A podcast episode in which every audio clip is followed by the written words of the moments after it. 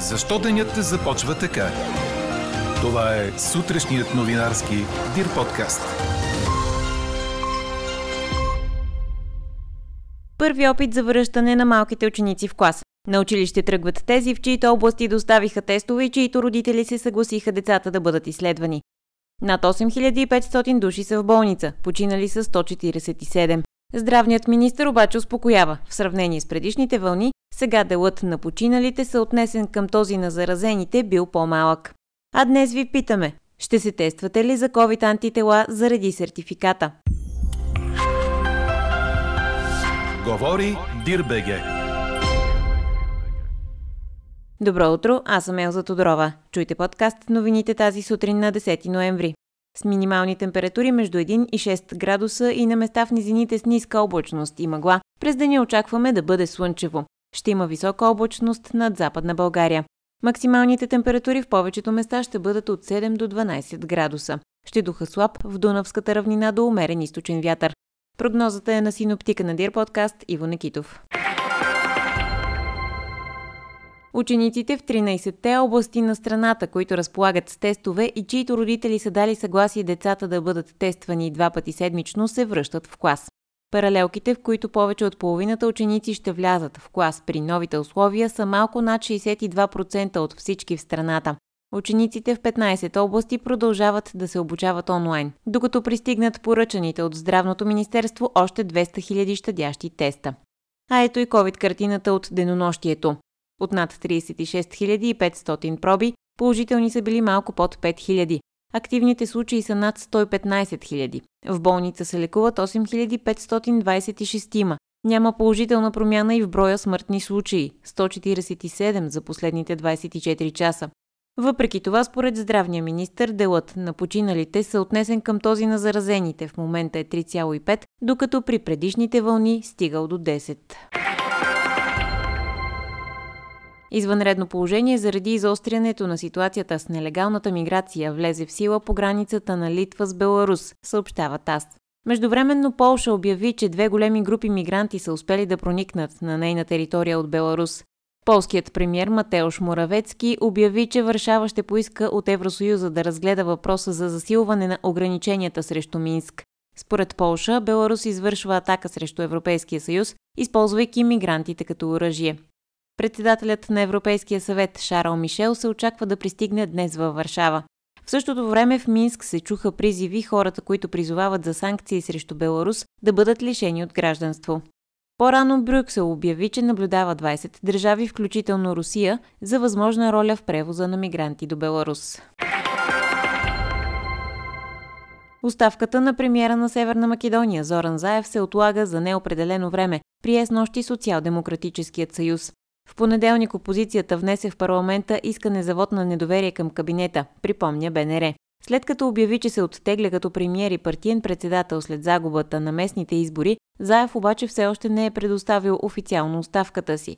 Според членовете на Централния съвет на Социал-демократическия съюз, предвид всичко случващо се в държавата и момента, в който се намира Северна Македония, Заев трябва да остане докато процесите не се нормализират. Франция ще поднови изграждането на ядрени реактори, за да гарантира енергийната си независимост, да изпълни целите си в областта на опазването на климата и да задържи цените под контрол. Това обяви президентът Емануел Макрон в телевизионна реч. Той добави, че Франция ще продължи да развива възобновяеми източници на енергия. В началото на мандата си Макрон обеща до 2035 да намали дела на ядрената енергетика във Франция от 75 на 50 на 100 но енергийната криза промени настроенията в Париж месеци преди президентските избори. Четете още в Дирбеге. Лионел Меси вероятно ще се завърне в Барселона след изтичането на договора му в Пари Сен-Жермен през 2023. За изненадващия сценарий написа испанският вестник Марка, позовавайки се на близки до играча. Според изданието, Меси вече е в контакт с хора от клуба, за който игра 17 години, преди през август да напусне заради невъзможност да му плаща Барса в тежката финансова ситуация за каталунците. Марка твърди, че бащата и импресарио на Лео, Хорхе Меси, вече работи с президента на Барса, Жуан Лапорта, по сделката.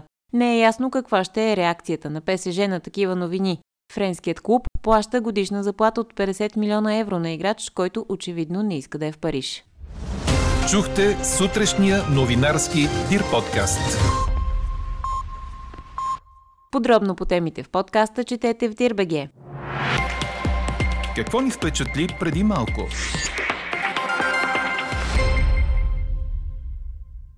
Контейнеровоз под флага на Панама заседна край Владивосток в източната част на Русия, аналогично на случая с кораба Верасу. 14-членният китайски екипаж е спасен. Вълни с височина до 3 метра са унищожили котвата на плавателния съд на 200 метра от брега, съобщава 24 часа. Корпусът бил пробит на няколко места, но цялостното състояние на плавателния съд е добро. На борда имало 200 контейнера с резервни части и цистерни с над 300 тона гориво. Въпреки инцидента обаче то не е изтекло в морето. За сега лошото време възпрепятства работата по изтеглянето на заседналия кораб. А какво ще кажете за това?